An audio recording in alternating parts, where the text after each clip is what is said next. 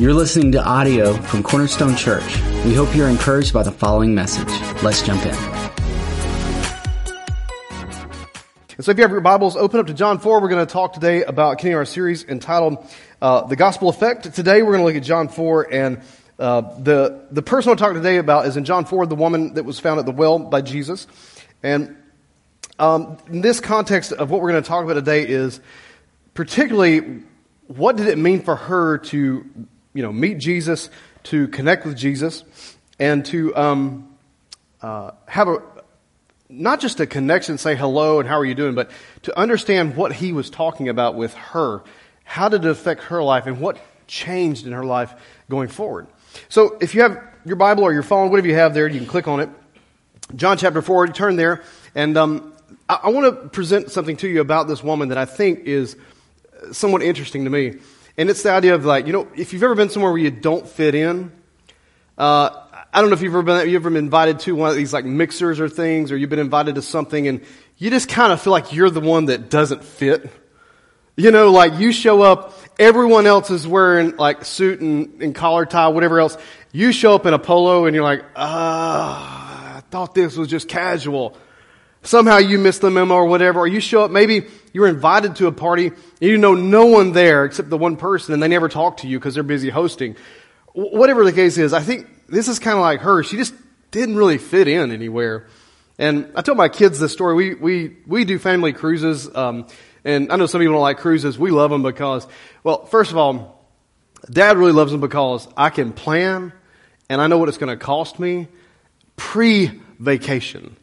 Like that thing's paid for before I go. I get to pay sooner, put a little bit on it every now and then, keep paying, keep paying. And then by the time that we take a vacation, uh, we come home and dad is super happy because it's already been paid for. No surprises.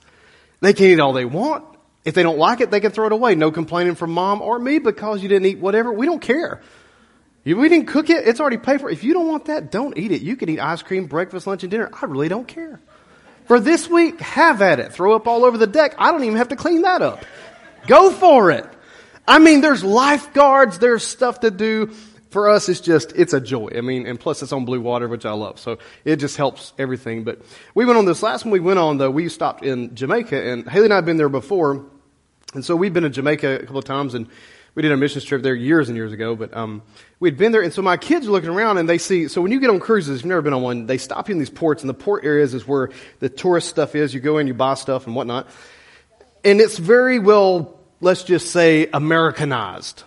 Everybody's like in order. Everything's just neat and tidy. It's just very kind of like, you know, hi, how are you doing? There's no real, hey, coming out and say, hey, come here, come to my shop. There's none of that stuff. You just walk through.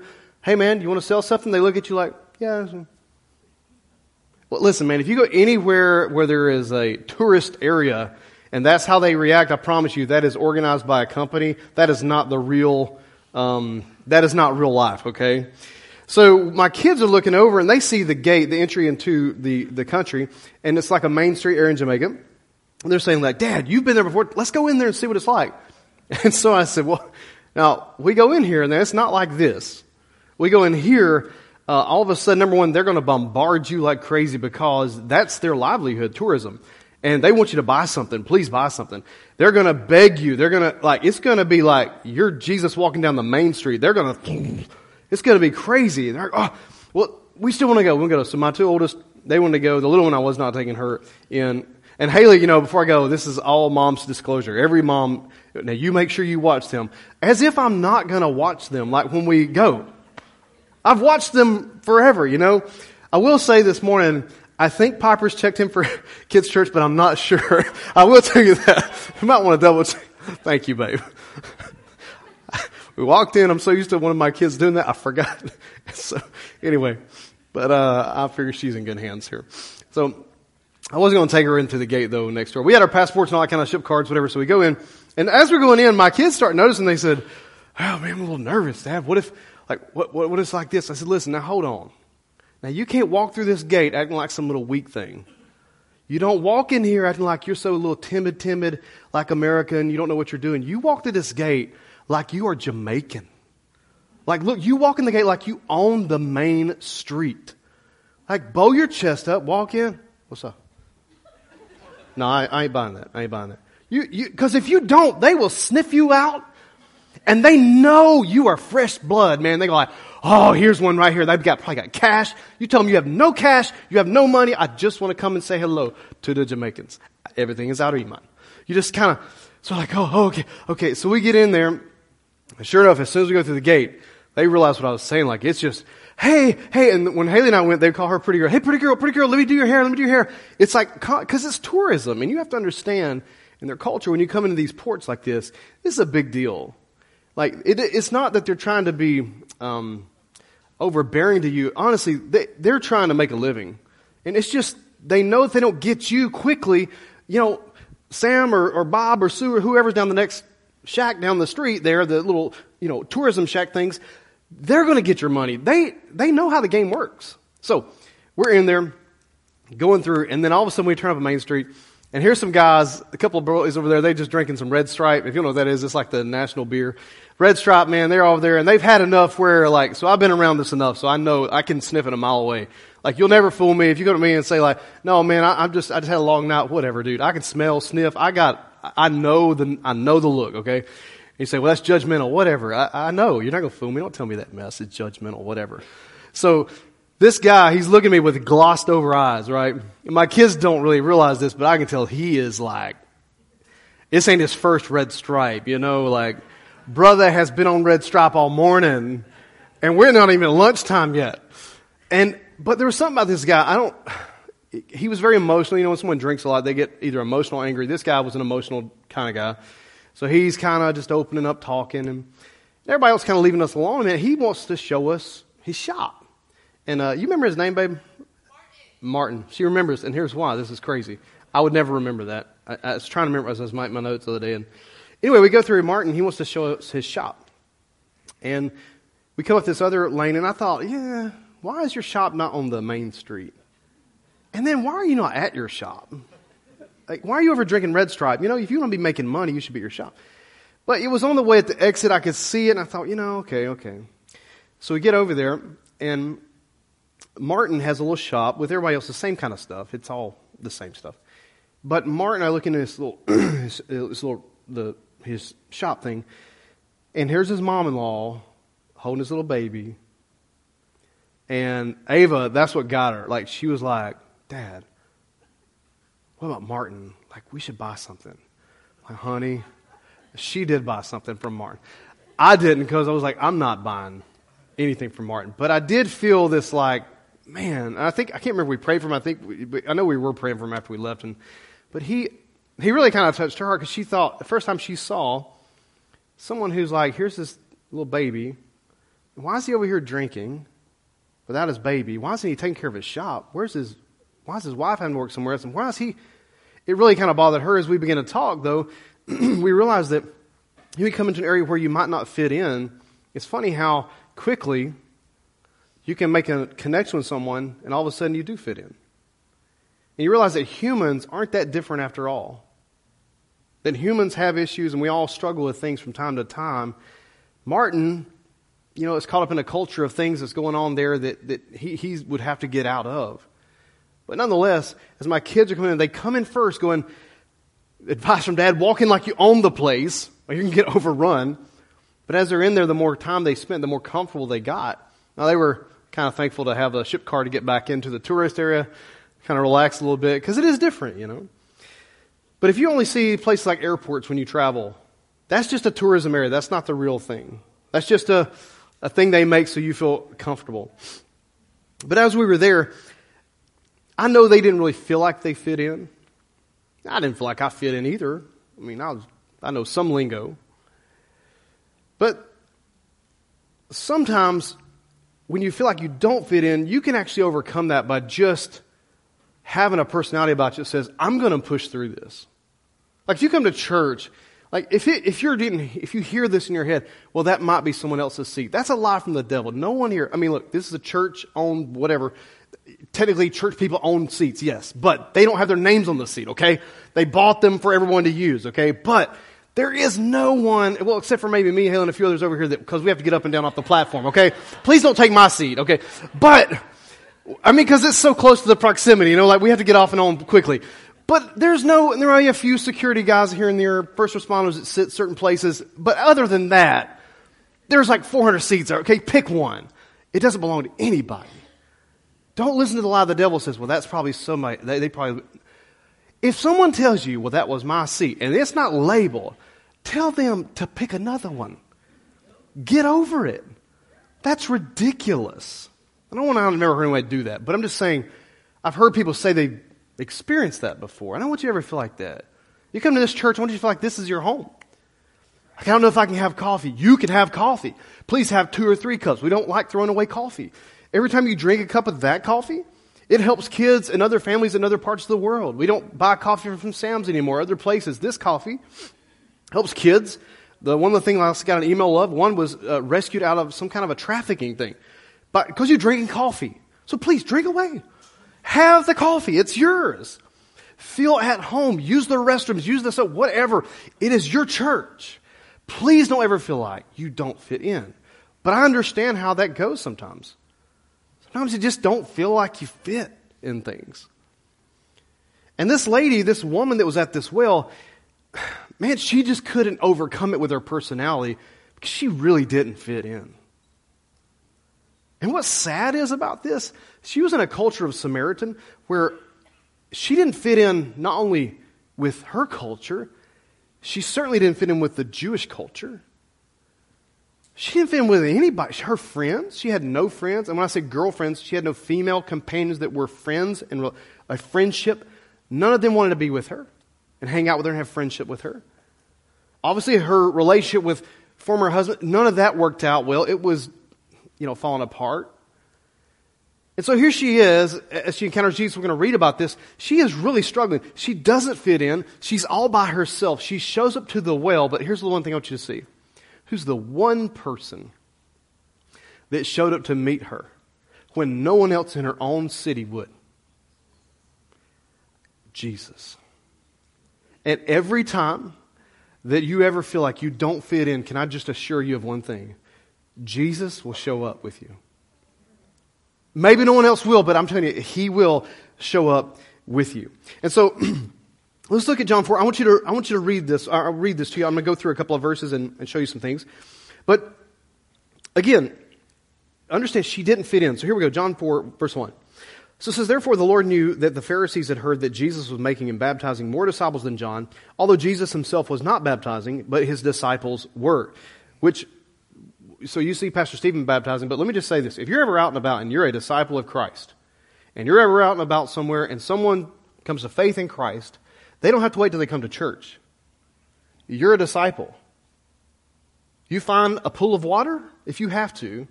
If they said, Can I be baptized? Don't wait for church service. Find a bathtub, a swimming pool, a creek, whatever you have next to you. If they want to be baptized, find one. You're a disciple. You can baptize people too. It's not an official, like, a Sunday morning thing. It has to be done. We do that. But I just want to encourage you if you're a disciple of Christ and someone says, Hey, could you baptize me? I know you're a believer. Say yes. And find some water. Find a mud hole if you have to. I mean, I baptized my friend one time in the lake, in Lake Wise. And I did not know. We were near uh, Bill Mathis's place. He was in the cove. I did not know that I was going to have to walk 400 yards out into the lake to get to water that was below my knees. I finally had to sit him in the mud. Just sit down get him out of the mud. You know, it's like, come on, it was bad. But you know what? Didn't matter. For him, he was thrilled. Both of us teared up, crying, hugging. Mill Lake Wise. Anyway, I just want to encourage you with that, okay? Baptize people if, if, if, if you have the opportunity. So, verse 3, he left Judea and he went away into Galilee. And verse 4, and he had to pass through Samaria. Now, he had to. Please understand this. He had to pass through Samaria. And I'll kind of indicate some of that again later, but it wasn't something that everyone else went around Samaria. And it took longer, but they went around it because they didn't want to go through it because they considered them, the Jewish people considered them to be, um, like, I hate to say the word, but this is what they would, half bred, half, they were not whole as a Jew. They were half Jew, half Gentile, and they had nothing to do with them. They really did not like the Samaritans. So, verse 5. He came to a city of Samaria called Sychar, near the parcel of ground that Jacob gave to his son Joseph. Now, that is interesting enough right there to me. When you read this, understand that if, if these markings are there and this is the place in which these things happen, then the people there probably know some things too. And Jesus is saying he's at a place where Joseph was given uh, this ground by Jacob. And it says Jacob's well was there. So Jesus, being wearied from his journey, was sitting thus by the well. It was about the sixth hour, and there came a woman of Samaria to draw water. And Jesus said to her, Give me a drink. For his disciples had gone away into the city to buy food. Therefore, this Samaritan woman said to him, How is it you, being a Jew? She obviously knew he was a Jew, somehow. I mean, there's different ways, I guess, but she understood this. How is it that you, being a Jew, ask me for a drink since I'm a Samaritan woman? For Jews have no dealings with Samaritans. Verse 10. Jesus answered her and said, If you knew the gift of God and who it was that says to you, Give me a drink, you would have asked him, and he would have given you living water. And she said unto him, Sir, you have nothing to draw with, and the well is deep. Where then do you get this living water? Watch verse, verse 12. You're not greater than our father Jacob, are you? First thing before you go any further, I want you to think about this woman. She has no friends. She's isolated. She, no one wants to be around her, but she obviously knows something about her history.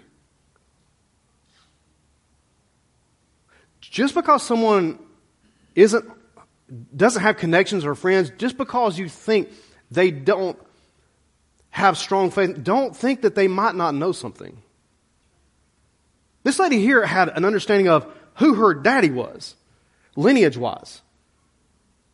She knew some things about God that, you know, when you look at first take, you think, oh, she's just this woman at a well. She's a woman that, you know, whatever, can't get along with people, blah, blah, blah. Um, seems like she knew some stuff that maybe was further than that. She says, You're not greater than our father Jacob, are you, who gave us this well and drank of it himself as his sons and his cattle. Verse 13. Jesus said to her, Everybody who drinks of this water will thirst again, but whoever drinks of the water that I give him shall never thirst. But the water that I give him will be uh, become in him a well of water that springs up to eternal life. Verse 15, the woman said, Now I don't think this was a sarcastic remark. It, you could read it that way, but I don't think she was saying that. She says, Sir, give me this water so I will not be thirsty. Watch this, though, nor have to come here, all the way here to draw.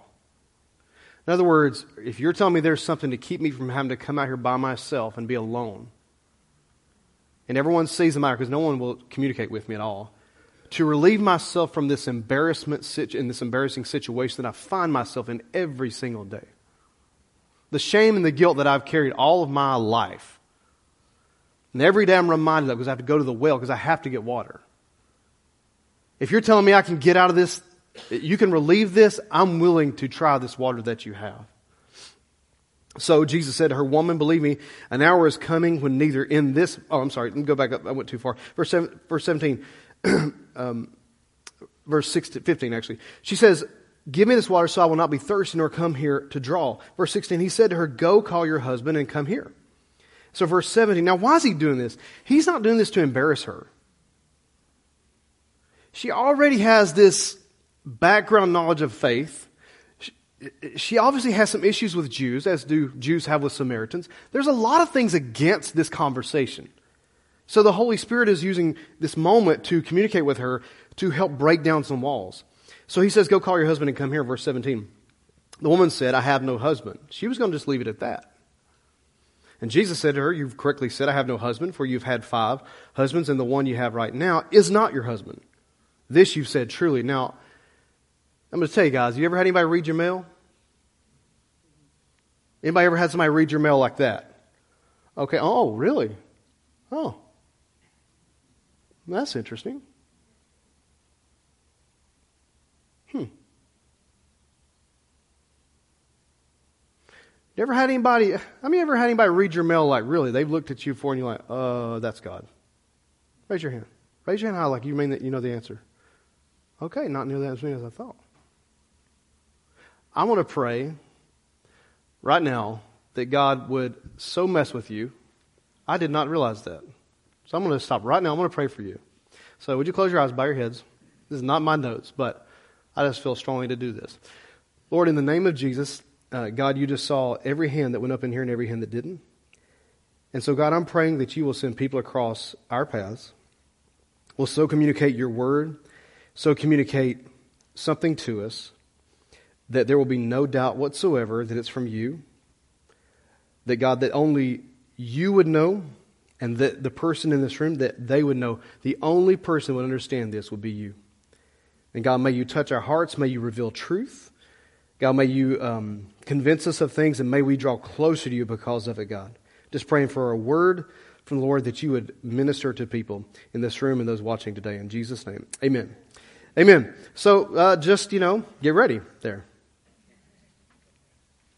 He might mess with you a little bit this week. Hope it didn't make you nervous, but, um, uh, you know, man, we used to have a school. I went to a school where this guy, he was a prophet. And, uh, man, before you went to school, before you went to his class, everybody stood outside and you could see people like, stop for a minute. Like, all right. It's like, you know, you almost this time go like, okay, Lord, no, I, I think I'm good. But if there's anything that I don't have right in my life, I'm just asking now, forgive me in Jesus' name. Amen. Now we're going in there. Because this brother could just look at you and be like, he would embarrass you, but, you know, if you've never had that happen, I, just, I pray that does. That'll really, really get you. So, I mean, you can imagine this woman here, this probably jaw dropped. Uh, I wasn't going to tell you that. How did you know? Maybe the first thing she thinks is, who's been lying on me? You know, who, who told you that? But the Holy Spirit told him. So, verse 17. So she said, I have no husband. And he said, You're right. You had five, and the one you got right now is not your husband. So she said, verse 19, Sir, I perceive that you are a prophet. Yeah, no kidding, right? Verse 20, now she wants to get all spiritual with him. I'm just showing you this because I want you to see she's not just a woman that was by the well on her own, some uh, promiscuous type lifestyle, whatever you're thinking about her. This lady had some background of spiritual depth that maybe it started out when she was a young girl. But maybe her first husband was a jerk or he beat her. So she had to get out of that. Maybe the next one wasn't much better. I don't know. You know, sometimes it's so funny you read these stories and you think, well, it's her. Well, maybe it wasn't her. I mean, you know, as a kid growing up, I just be honest, as a kid growing up, I heard some really stupid stuff from people that thought they meant well, but they were idiots, okay? I mean, they really were, and most of them were Christian. I hate to say it. I had a really bad taste in my mouth as a young guy with Christians. Because, you know, as a guy growing up with a single mom, you know, people said some really dumb stuff. Especially back in the 80s, there was this whole big thing about divorce and adultery and all, blah, blah, blah, blah. I don't have time to teach on that right now. If you want, got questions, ask me, I'll tell you later. But this whole idea that somehow another that because if a woman had to divorce her husband, well, now she was in sin for the rest of her life. That's just about the dumbest. It's not even in the Bible. But some idiot who thinks they know more than somebody else who don't read their Bibles tell people that and leave them in bondage for the rest of their life. There's nothing in Scripture. Moses gave exemptions and said there's a purpose and a reason here for divorce if necessary. It was in the Mosaic Law. If it's in the law, then how much more under grace do you have the opportunity to get things right? And women for years, I remember the 80s, man, I heard stuff, the craziest things, and I thought to myself, if that's God, then I don't have anything to do with that. Because how can God forgive a murderer, but can't forgive somebody who went through divorce? That's the dumbest thing I've ever heard in my life. But when you read the context, so since we got in, I'll just go there. Since if you read it and you read the context of what Jesus is saying when he says about divorce and remarriage, when they ask him the question, they said, well, you know what? How can this be? How can they remarry? You know, if they divorce and stuff like that, and you know, you made her an adulterer, blah, blah, blah, blah. And that's what people would say. And that's not what he was talking about. He was telling these yahoos that thought they were spiritual leaders who would go in and find one little flaw with their wife. Like she didn't fix her eyelash makeup right. Because he'd been with her for a little while and he's tired of her. So she didn't do her makeup right. And because under the law, if a man were to find a flaw, and it didn't mean eyelash makeup, it meant she was either unfaithful, etc., etc. Then you could walk that process out. They were taking every little excuse. Well, she didn't cook my beans right. Kick her to the curb, get me a new one. You see how it worked, right? he was saying, you guys are messing with stuff in the wrong way. That's not what this was intended for. Moses gave permission, yes, for reasons that were necessary, but you, in the Pharisees that he was talking to, you're taking advantage of this and you are breaking down the law in a way that is not what my father intended. And you have to understand this to be true. If an axe murderer can be forgiven on death row, and we've all seen Christians talk about that. Oh, we prayed for him, he came to Jesus. Whoa! But someone gets divorced and they can't. That makes zero sense in theology whatsoever. So I'm just telling you, if you want to know more about it, ask me later. I can tell you more if you want. But hearing that stuff as a kid, see what my mom had to go through if anyone knew, and what she had to deal with. And, i have told people before. They ask me, like you might ask the wrong guy. You may after day want, not want to ask me anything about marriage and, and divorce, whatever. But I've, people ask me, look, if there's abuse going on, get out. I'll help you. I'll bring a suitcase and help you. Might get a few more guys in case he's kind of crazy, but I'm just saying. I'm not going to sit around and watch somebody tell somebody that, well, you know, you ought to pray for him. Not if he's hitting them. What, you can pray for him while he sits in jail for a while. Let him think on some stuff. You would do that? Oh, in a heartbeat. It wouldn't, I wouldn't lose a sleep over it at all. Man, Pastor, I can't believe your pastor would say that. Well, I'm, you know, I came out of construction with the pastoring, so I'm all, you know. Every now and then, you know, I'm just being really honest with you. Abuse, addictions, abandonment, adulteries too, yes, but those other things, that's real stuff right there. And those were qualifications for divorce if necessary. You can't put up with stuff like that, man. So I'm saying that why? How do you know it was her? It's so often read because she's the one in the context of the story, but how do we know it was her? Maybe she had shame from the first marriage. Maybe the second didn't work out. Maybe the third was this, and whatever. But where are the guys at? Did you notice the woman that was caught in adultery? They drug her out and brought her to Jesus. Hey, the what the law said. We'll throw rocks at her. What you say, Jesus? It's like some, you know, really smart Christians, don't it? Like, what you say about you? And Jesus looked at him, and after that, he's probably thinking the same thing. You know, it takes two to tango, boys. Where's the fella at? Why don't y'all bring him? Was he a friend of yours? I don't know. That's kind of what I would have said. Where, where's he at? How do you know it's just her? So the more I read this, the more I thought about this in verse 20. This is what really got me to thinking more about these things. She said, Our fathers worshipped in this mountain, and you people, you Jews, say that in Jerusalem is the place where men ought to worship. And she said, because there's the northern kingdom of Israel, the southern kingdom, kingdom of Israel. This goes all the way back to Rehoboam, Solomon's son, and the, they built a temple up in the northern region, the region of Dan. Just all this stuff was going on, and it wasn't right. It wasn't of God. This was wrong. However, they still had a semi basis context of faith and the Torah. They were off on their worship, yes, and Jesus is clear about that. But it's not like, I want you to see this. This is not someone who has zero knowledge about God. She actually knew some stuff. And she says, or Jesus says to her, Woman, believe me. Now I want you to see, she, Jesus is not cutting her any corners. He's not making excuses for her. He's telling her the truth, but he's also not, not afraid to tell her the truth, but he's also wanting to help her. But Jesus said, to Her woman, believe me, an hour is coming when neither in this mountain nor in Jerusalem will you worship the Father. You worship what you don't know. We worship what we do know, for salvation is from the Jews. So he corrects her a little bit. But an hour is coming and now is when the true worshipers will worship the Father in spirit and in truth. For such people, the Father seeks to be his worshipers, for God is spirit referring to this, you're not going to be able to worship God fully unless you are born again because you can't, He's a spirit. And if you're not born again, you cannot have a connection with God. I don't care what people tell you. I feel goosebumps. Are you saved? Well, no, not yet. Well, you're, you, that's not God. Well, I can't believe you'd say that. Well, if you're not born again, darling, I love you. But this is a real thing. The rebirth in the Christianity, the faith of Christ, being born again spiritually, is a real thing. And without that, you might be singing along, but it's not worship. Because if you can worship God and not be saved, and a person who is saved can worship God under the blood of Jesus, you're saying that without the blood, you can worship, and someone with the blood covering them can worship, and it's the same. I'm sorry, it's not the same.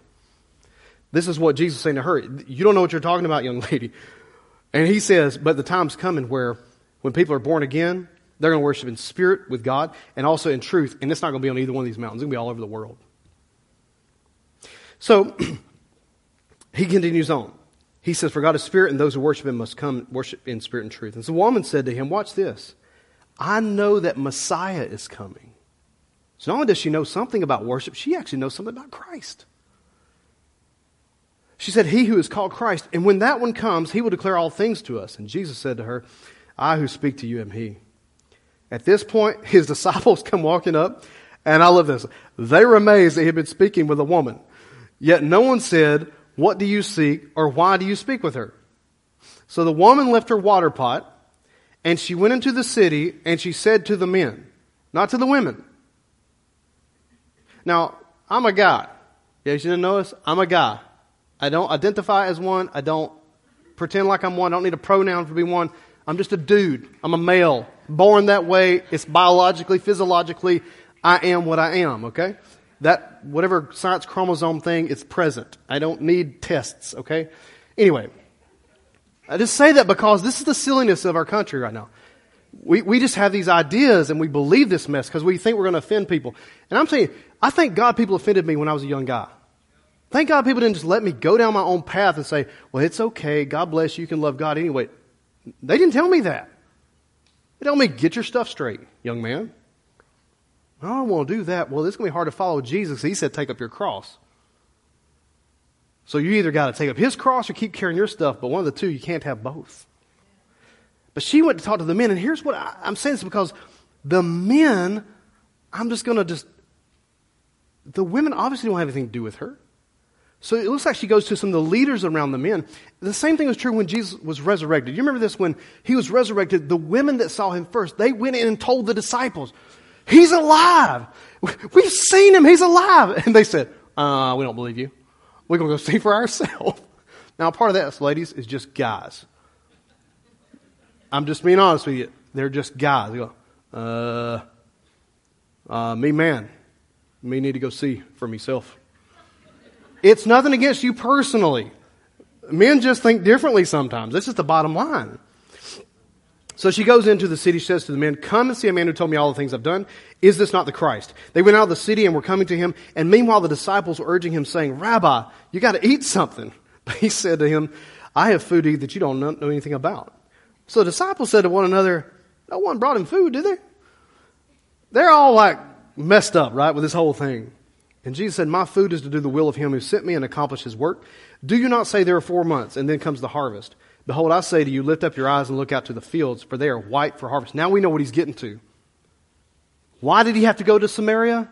You remember what the gospel meant go into all the world and preach the gospel. To where? Jerusalem, Judea, and where? Samaria. Man, I'm telling you, sometimes we get these ideas and we think that, well, it's just our little box in four corners, our zip code is what counts because we all love Jesus and we got the right. I'm telling you, He's told us to go everywhere. Everywhere. Not just the people that look like you, smell like you, walk like you, and look like you. People who don't actually maybe think like you. They deserve the gospel too. Now, they may not accept it, but the gospel is for everybody. The difference is the gospel, when it's preached and proclaimed, is this. When we receive it, we are to turn from ourselves, repent, and follow Jesus Christ. It can't be, well, I can still have my way, my thoughts, and what I'm doing, and Jesus will still accept me. Uh uh-uh. uh. That's not the gospel. That is Americanized, humanistic, philosophical thinking that is not Bible.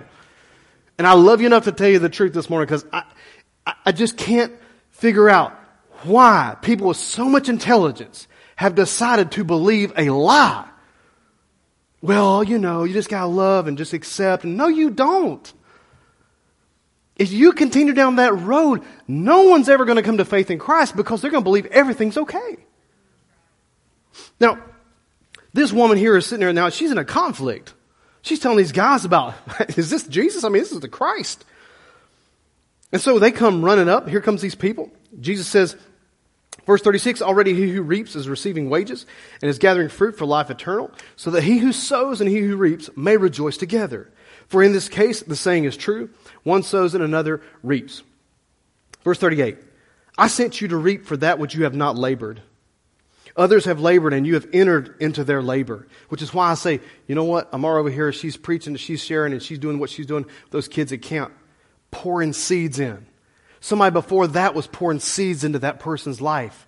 And this person comes to faith in Christ because someone along the way has continued to pour seeds into their kids or their family or other people.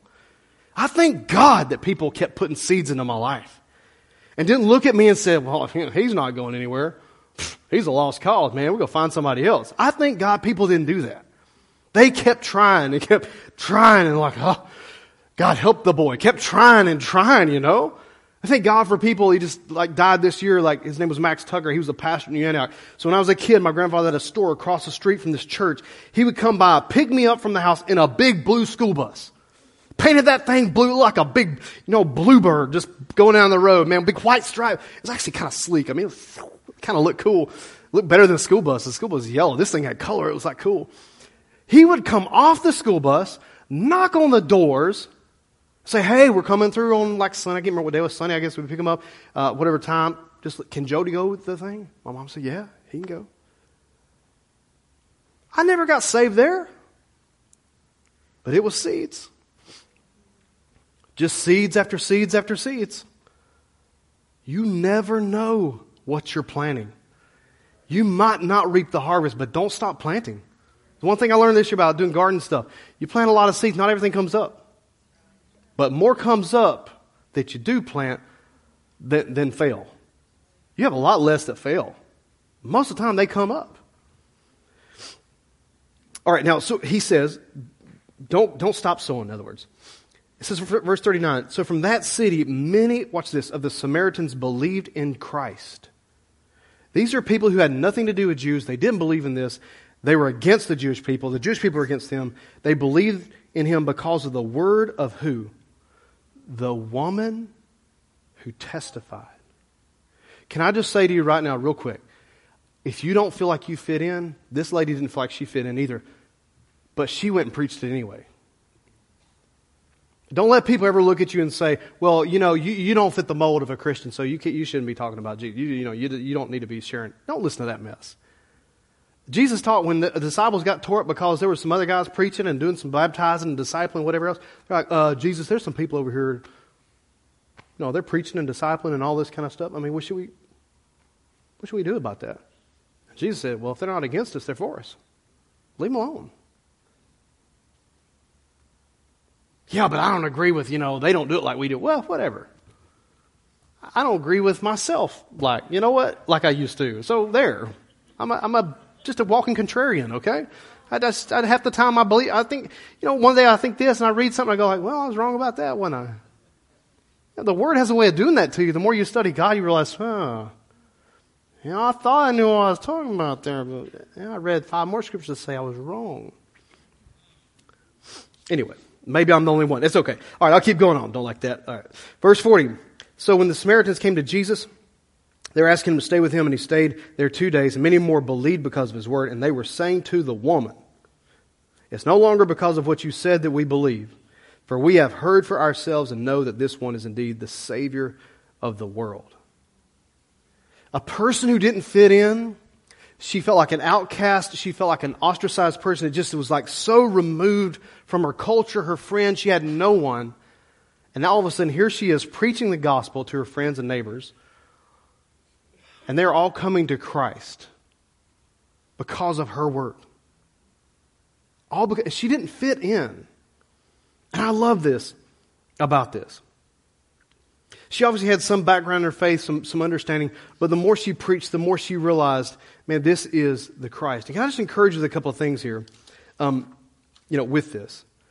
That being from a Gentile background, they were Jew and Gentile, you know, so she, here they are captured by, you know, a group of people, Gentile driven. They've been brought into their culture, so now there's a bunch of mixed up stuff, very confused stuff. And so that's probably part of the issues that were going on here. But so in the Jewish culture, you don't really see Jesus talking about a lot of different things.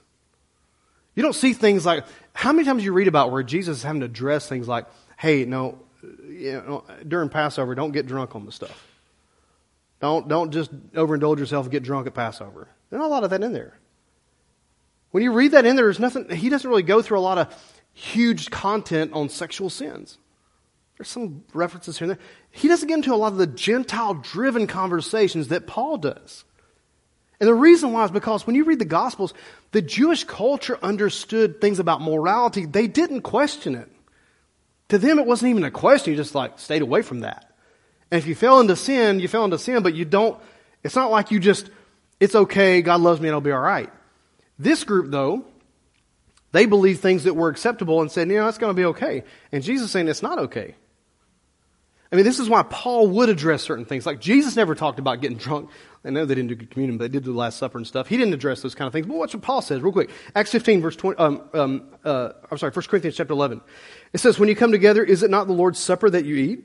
For in eating, each one goes ahead with his own meal. One goes hungry, another gets drunk. At communion? Could you imagine? You come to church and, of course, ours is like, you know, whatever, juice in a cup thing. But they would come together and eat so much and drink so much they were absolutely getting drunk at communion. Now, can you imagine that? No. Because in your culture, you think, that, mm, that's a little weird. But they looked at us like, hey, it's a party, I guess. I don't know. He says, Don't you have houses to eat and drink in, or do you despise the church of God and humiliate those who have nothing? What shall I say to you? Shall I commend you in this? no, I will not. I love, I love Paul. But who's he talking to? He's talking to Gentiles. There are things in that culture that Paul addressed that were completely different than the things that Jesus addressed in the Jewish culture. You just didn't see that much, so much so in Acts that when they got to preaching to so many Gentiles, they realized, look, these boys are never going to line up with a kosher lifestyle. I mean, these guys been eating, you know, bacon and eggs for like 56 years. To try to convert them now and make them go kosher when they got enough stuff going on. I mean, this is temple pagan worship, prostitutes at the temple, male and female both. In front of er, this stuff was rampant in the Gentile culture, and Paul was going like, and all the other church leaders going like, boys, we're not fighting them over bacon. Let them eat bacon, let us tomato sandwiches. Who cares? We, we, we got to get to the more real issue at hand. So you know what they told these guys? Look at this, Acts 15, verse 28 says, For it seemed good to the Holy Spirit and to us to lay upon you no greater burden than these essentials. That verse 29, you abstain from things sacrificed to idols. These are to the new believers, the Gentile believers. And from blood. In other words, don't be drinking blood. And from things that are strangled. And from fornication. If you keep yourselves free from such things, you will do well. Farewell. You don't see that conversation in the Jewish culture because they had an understanding of a lot more deeper things of God, of God's ways, of why you don't get into certain things. So when Jesus approaches this woman, he understands he's dealing with a bit of a hybrid understanding of Jewish culture and Gentile driven culture. He can't come in there to her and treat her like some of the Jewish Pharisees that he'd been talking to. She's on a, and he doesn't excuse sin. He doesn't overlook it. He corrects her, but he says, Look, this is how it's going to be going forward. You're wrong, and so are they. There's going to be people worshiping all over the planet, and it's not going to be just on these two mountains. There's going to be mountaintops everywhere where people come and worship God in spirit and truth. Now, why am I telling you that? Because different instructions sometimes come to different groups, but salvation is salvation regardless. To these Gentiles, they knew there's no way they're going to convert them fully to kosher living. So they said, look, it seems good to the Holy Spirit and to us to lay no greater burden on you. Let's start with the basics, boys. You go to the bar and drink a cup of blood, gotta stop that. You know, that's just, we gotta, cause the blood, life's in the blood, and the blood is the precious blood of Jesus. That's the only blood you need, baby. You don't need to drink any of that over there. We're not Dracula or weirdos. No more of that, okay? Number two, you can't eat stuff that you sacrifice to pagan gods. I know the meat smells good, looks good, but you can't eat that stuff because that's demonic worship. Can we all agree with that? They probably like, well, you know, I mean, yeah, that's probably right. He's probably right. We shouldn't eat that. I mean, it was demons after all. You know, I guess drinking the blood thing, that makes sense, you know. You can see the conversation, right? You, you understand, they're not schooled in Jewish culture and the Torah. And he looks at them and says, and what other thing? Yeah, what was that? That strangling stuff, can't, no more stuff with, no more eating anything with strangled. That's just not the way you do it. There's a proper way to butcher animals, and that's, that ain't how you do, that's inhumane and stuff. Like, there's a better way to do it. Okay, all right. You know, you can kind of, and then he gets to the last one, and he says, eh, one more. No more fornication. Huh? Understand, I'm, I'm trying to be as like PG 13 as I can, but in their culture, temple prostitutes, male and female. That's how they worshiped. And so he's saying no more of that. Paul would say later on, you need to get you one wife, and that's it. Can't have three or four on the side. Can't have somebody out of state. One wife, and that's it. One spouse. Now this rocked their world. This is a lot of, this rocked their world. But they didn't give him a pass and say, it's okay, God loves you anyway. Now, why am I saying that to you? In the Jewish culture, Jesus was a lot more strict in some other areas and things that they were talking about. However, they took things too far in their culture, in the Jewish culture, where when he tried to heal somebody on the Sabbath, they freaked out over it. That's ridiculous. He was saying, Man, what's wrong with you? That is not what I said. Why, why, why would I heal the person on a Sabbath? The Sabbath's made for you. Why would you? You've missed the whole point. He had to deal with those kind of things with them because that was what their culture was in. This other culture, he was differing, you know, different things. James says it like this James 4, verse 17 To one who knows to do the right thing and doesn't do it, to him it is Come on, let's say it together like we know the answer this morning. Anyone who does to do the right thing but doesn't do it, to him it is what? I know it's not a popular word anymore. I know it. It's one of those kind of words that we don't, in America, God bless us. Well, no, we can't talk about sin because that is judging people. I'm so tired of hearing about judging people. It's making me sick. You can't even tell anything anymore. And it, unless it offends, unless it's something that hurts them, then oh, bless the Lord. Oh, well, you can't do that. Well, there are some things that are just black and white, and it's sin is sin. And I, I put this down. I thought it was very interesting. Um, I don't want to be misunderstood in what I'm saying, so I, I said all this just to get to this as a wrap up today. I do not want to be misunderstood with what I'm saying. Jesus wants to help us move forward in our lives. This one at the well, he was ready to say, honey, listen, I can help you move forward and get out of this. He didn't excuse it though. He doesn't accept everything in our lives, though. Can we all agree? I just, I just need to know that we all agree on that. He wants to help us. And listen, He's not going to condemn you. He's not going to put His thumb down on you. No, He's not. He's there to help you, man, to lift you up and pull you out. But He's not going to lift us up and pull us out if we say, well, this is just who I am. And this is just how I am. And my, you know, anger issues, you know, it just runs in my family. That's a lie. That's straight from the pit of hell, and you need to get delivered of it. Well, you say, well, no, you just know how it is, man. I mean, like, you know, I mean, I'm just looking at her. Well, stop looking at her. I mean, it's innocent. No, it's not. It's not innocent. Ladies, is it innocent? Hmm. See, you, you got to say something like, because sometimes guys think, they hear other guys say, oh, I ain't doing nothing, I'm just looking. And they hear another guy say, well, it might be okay. I'm man, I'm. You got to remind men, it's not okay. Ladies, one more time, is it okay? There you go. Good job. Thank you so much. Jesus said, if you look at a woman, might as well went on the whole way.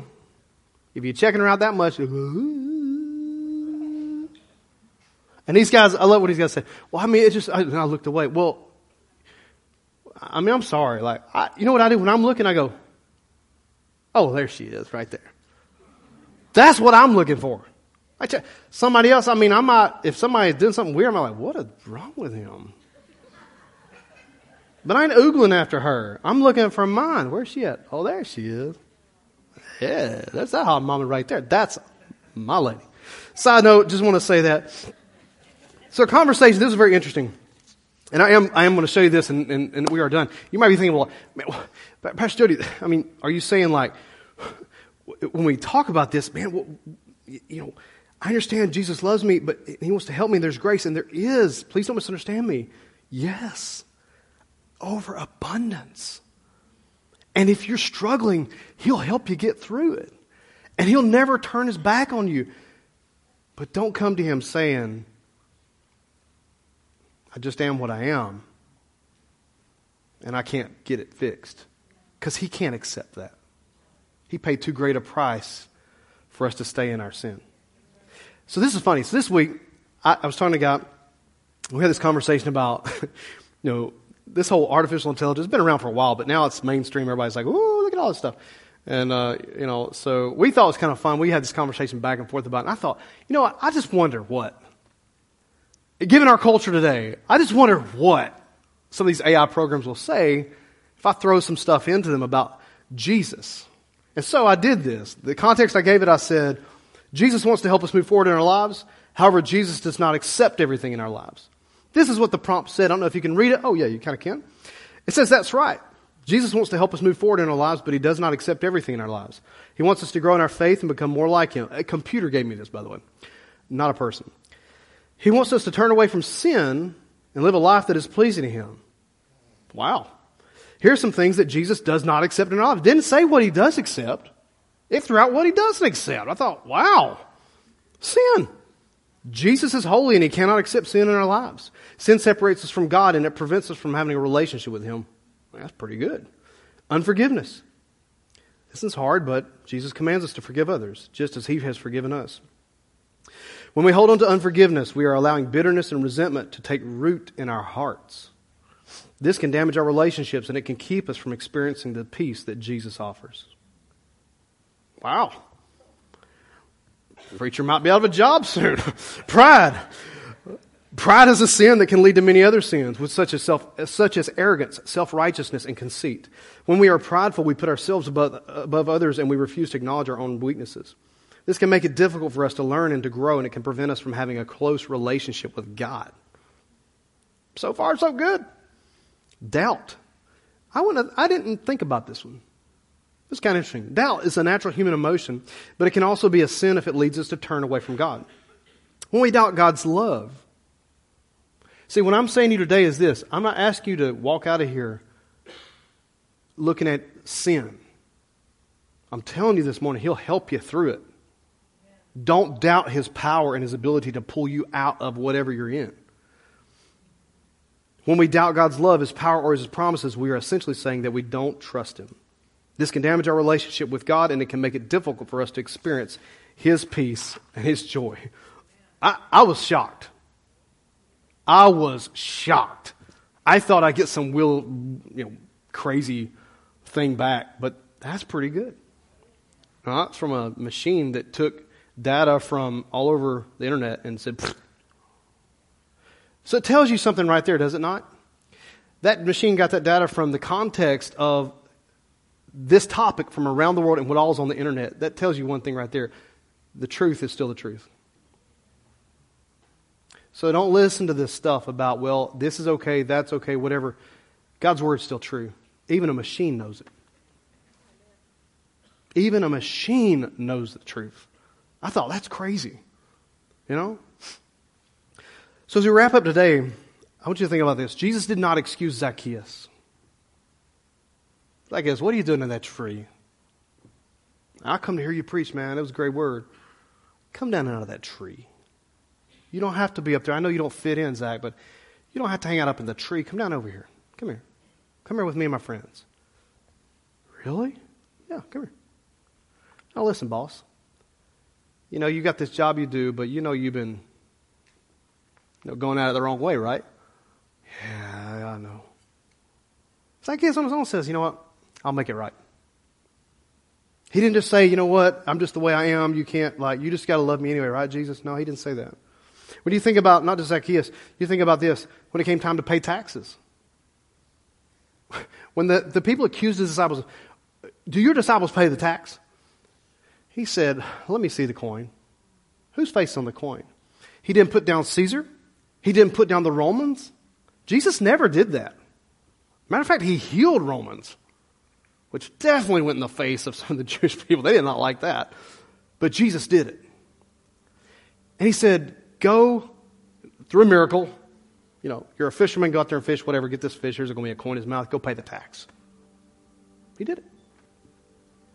When it came to other things like, other things, like I already mentioned this about the one that's called adultery, he didn't excuse it, but he also didn't beat her up further. He said, I've got the power to pull you out. But he did not say it's okay. It's just not. So he said, I'll help you get out of it, but it's not okay.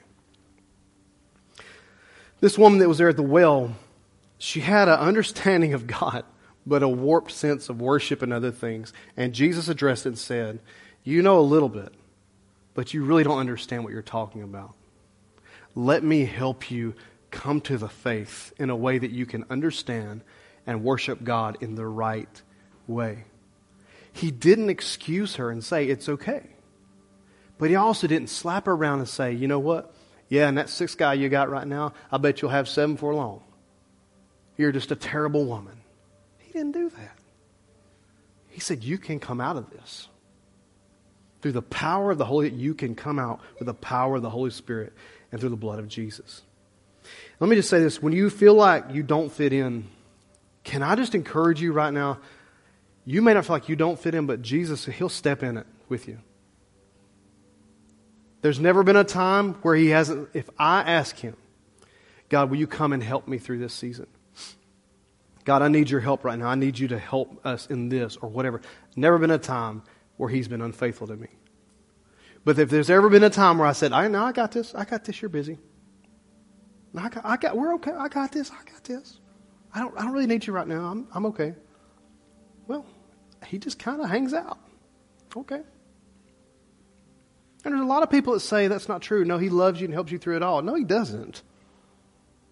He will never come where he's not invited. This idea that the Holy Spirit just do whatever he wants to do, and Jesus, no, he will not. He, they only come where they're invited. Yes, he went first, and yes, he paid the price for our sins. But you have to call upon the Lord, and you shall be saved. Call upon the Lord in your time of need, and he shall sustain you. Call upon the Lord while he might yet be still found. It, it, it is us initiating, and then he says, Okay, yes, sure, I can help you. But he doesn't help when we sit and say we're okay. So this morning, I want to encourage you with something as I pray for you. I just really felt like there might be some individuals, maybe you're watching broadcast, maybe in this room, and you just feel like maybe you're kind of like this lady in the story. Where like you feel like you're on your own. You feel like you maybe you don't have any friends with you. Like maybe you're just going through some things that no one else understands. And it doesn't even have to be sin either. I'm, when I say that, you know, you can go through stress and no one even know it. You can have a financial need, no one know it. You can have a health issue and no one even know it. You can have something going on in your life with a family member and no one even know it. So if you're here and that's you and you feel like, man, I'm just, I feel like no one understands. I'm on my own. It's just, I, just me at that well and I don't feel like Jesus is even showing up yet. Can I pray for you right now? And can you just take a moment to close your eyes and bow your head? And all I want you to do is just to come to the Lord in just this, this moment of surrender. As I pray for you, it's a simple acknowledgement saying, God, I need you right now. God, I feel so alone in this season, and I need you right now.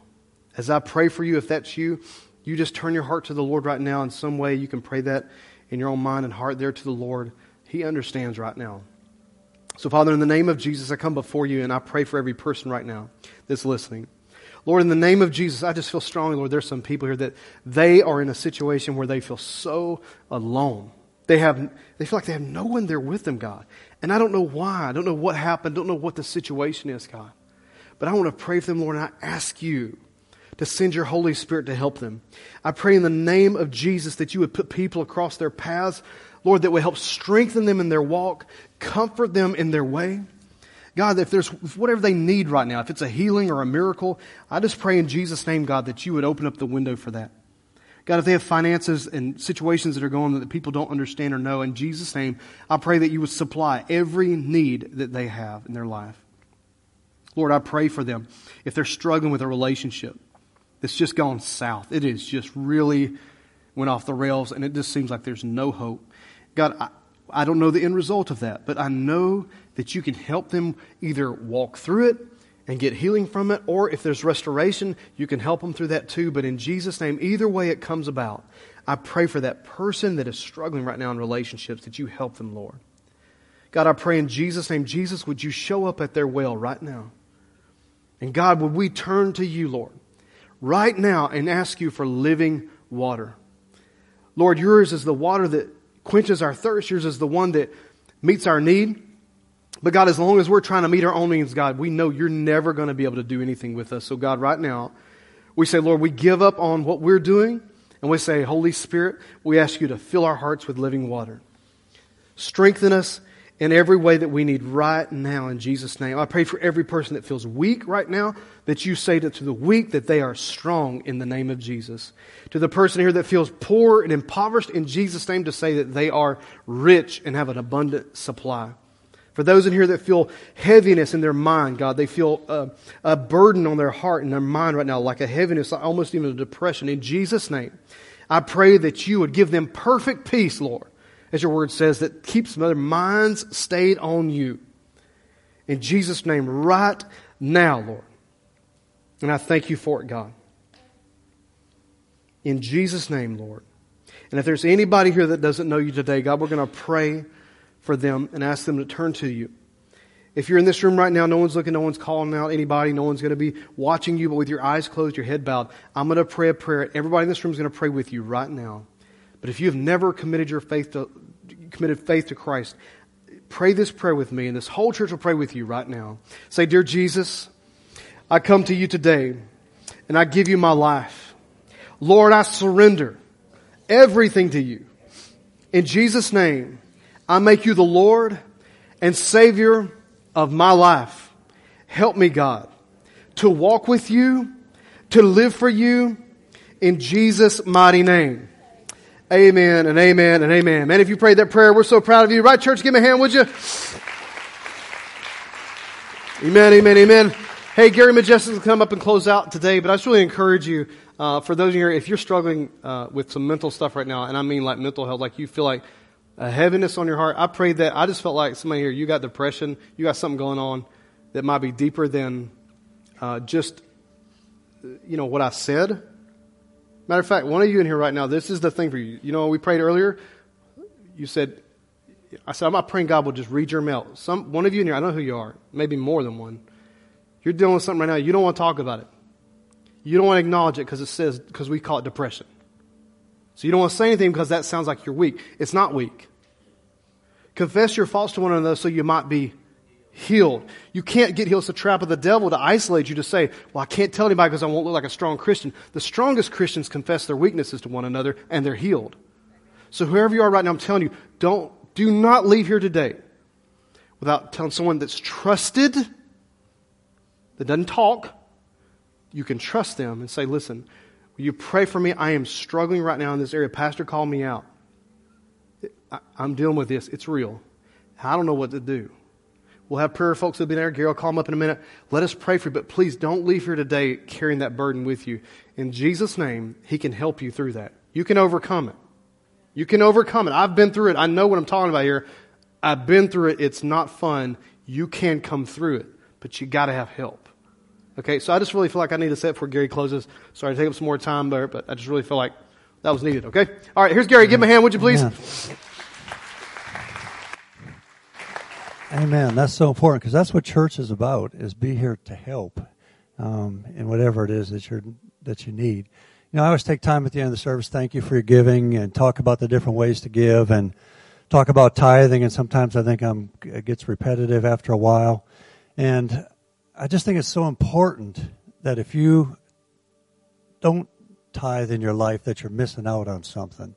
And I think it's really, really important that you give it a try. And sometimes you may hear me talk about this after at the end of service and you may say, yeah, that's a good idea and I'm going to do it. I'm going to do it. And you get home and Monday and Tuesday comes and you forget about it. You come back next Sunday and I remind you again about it. And you say, yeah, that's a good idea and I'm going to do it. So today I'm going to share just a little bit of a story with you. We've got a little pond behind our house and we, our grandson likes to ride his old tractor and we walk, walk around the pond and we come to the other side of it and there's a hole there. And every time he stops, he says, Oh, Bob, hole. Got to fill that hole in. I say, Yeah, we're going to get that. And so they go around again. Next week we go around it again. He stops, points out the hole to me again. Yeah, we're going to get that filled up. We're going to get a shovel. We're going to fill it up. So Friday night we go around the, the pond and Carolyn's with me this time and sure enough we get to that hole and I don't see it. And I fall in the hole and just about roll down the bank into the pond. The only thing that I was carrying a, a thing of fish food that's kind of wedged up against me and kept me from going in the water. So I said, and the other guy, guy's fishing on the other side of the thing. He said, everybody okay over there? So as Carolyn's laughing at me and I'm thankful, I'm hurt, I'm, my pride's hurt and I'm getting up and Henry comes over and says, Bob, got to fix that hole. I said, yeah, we're going to get to it. So Friday comes and goes and t- yesterday we go, he wants to ride around the lake again. So this time it's just he and I, and we get around to the other side again, and I fell in that hole again. I didn't even put a stick in there. Somebody took the stick out of there to mark it. And I fell in. I didn't roll in the pond, but I fell down again. And he comes over to me and says, Ba, let's go get the shovel. So we went back to the house. I got my shovel. He got his shovel. We came back. We filled that hole up with dirt. And he tapped it down. He says, all good. So, what I'm going to, I'm sure if I went around there today and that hole wasn't filled, I would fall in it again. Um, so tithing, I just want you to remember that. Don't forget when you go home, if that's not something in your life that you're doing, it's a hole in your spiritual walk. Fill that hole up take time to do that because otherwise it's going to be a stumbling block for you all the way through. So I want to share that with you. Our prayer partner is going to come up front. And like Pastor said, if there's anything at all that you would like one of these folks to pray with you about, um, they're up here. They will listen to you and they will pray with you. And if there's other things that are needed beyond today, we'll be glad to point you in the right direction. So these folks are up here available. If you would stand, we're going to send you out with the blessing out of numbers. May the Lord bless you and keep you. May the Lord make his face shine upon you, gracious to you. May the Lord turn his face towards you and give you his peace. God bless you. Have a great week. We hope you were blessed by today's message. If so, feel free to pay it forward and share this podcast with someone else. Thanks for listening.